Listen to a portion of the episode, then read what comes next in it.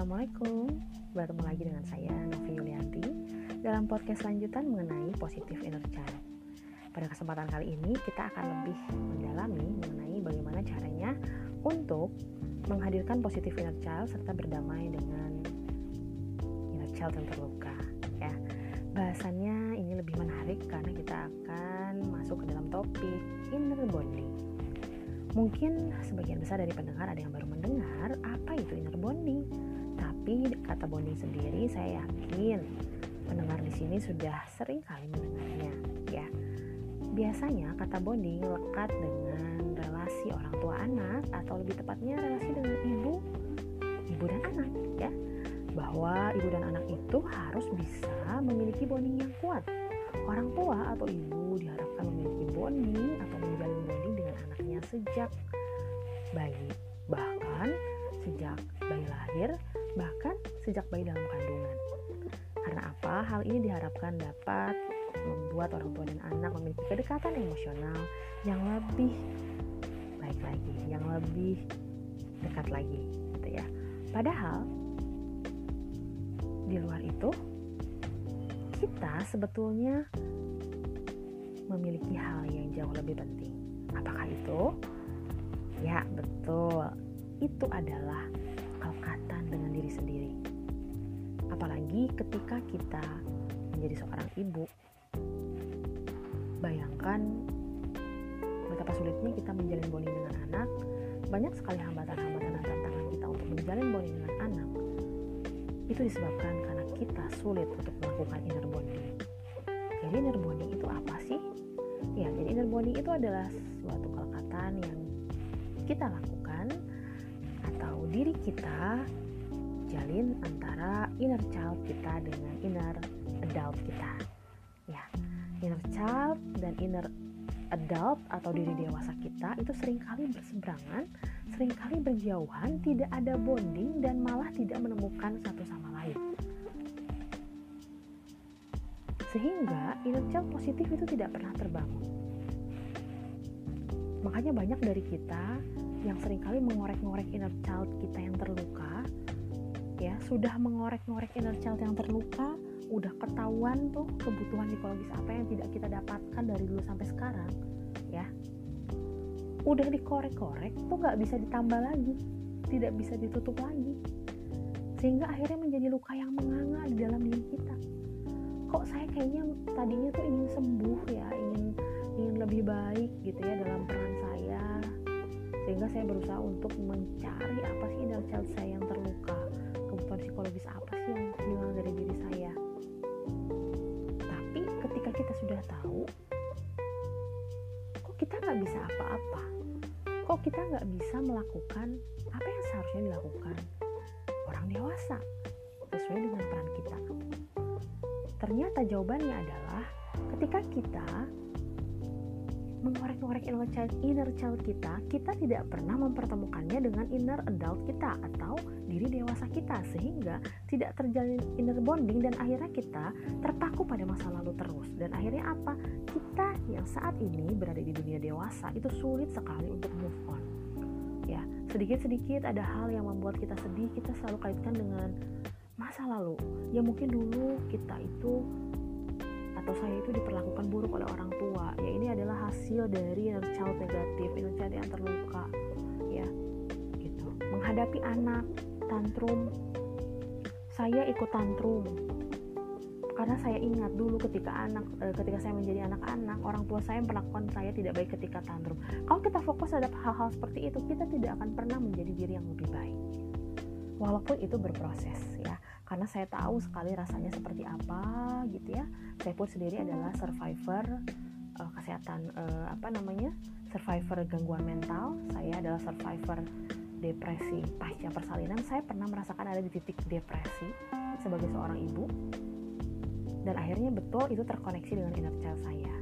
Tapi ketika saya sedikit-sedikit melakukan terapi psikologis di situ saya melakukan inner bonding dengan betul-betul menjalin kelekatan dengan diri dewasa saya atau inner adult saya. Nah, terus bagaimana caranya kita memunculkan inner adult kita sehingga terjadinya inner bonding dengan inner child? Oke, saya contohkan di dalam slide ya bahwa misalnya ketika inner child kita itu ditemukan bahwa kita uh, ada sesuatu yang hilang di dalam diri kita gitu ya. Bahwa kita sering kali merasa tidak berharga sering kali merasa tidak berguna sering kali merasa tidak dicintai gitu ya. Sehingga kita menjadi orang dewasa yang sangat insecure orang dewasa yang sangat pencemas orang dewasa yang takut ditinggalkan sehingga melakukan uh, berani melakukan segala sesuatu agar tidak ditinggalkan gitu ya. Coba kita banyak-banyak berbicara sebagai orang dewasa, sebagai diri kita dewasa. Caranya apa? Mungkin pendengar di sini sering sekali mendengar yang namanya reparenting, ya. Katanya kalau kita menemukan inner child kita yang terluka, lakukanlah reparenting. Apa yang orang tua kita tidak bisa sampaikan atau tidak bisa berikan pada kita, tidak bisa memenuhi kebutuhan psikologis kita, kita sekarang yang berikan. Nah, itu sebetulnya konsep yang sama, ya. Artinya, betul, kita menjadi orang-orang di masa lalu kita yang tidak memberikan kebutuhan atau tidak memenuhi kebutuhan psikologis kita. Jadi tadi ketika inner child yang terluka itu meronta-ronta ya, bilang bahwa kita adalah orang yang terluka, kita adalah orang yang tidak dicintai, tidak disayangi, tidak berharga. Kita usahakan munculkan inner adult kita gitu ya bahwa saya sekarang berbeda dengan saya di masa kecil. Saya adalah orang yang berharga. Buktinya apa? Buktinya saya punya keluarga, suami dan anak saya membutuhkan saya. Saya pun punya potensi, saya punya kelebihan. Saya punya kemampuan. Yang artinya itu adalah keberhargaan diri saya. Latih itu untuk kita sampaikan pada diri kita sendiri. Saya tahu itu sulit, tapi itu harus dicoba dan itu bisa kita lakukan artinya sering-seringlah melakukan afirmasi yang positif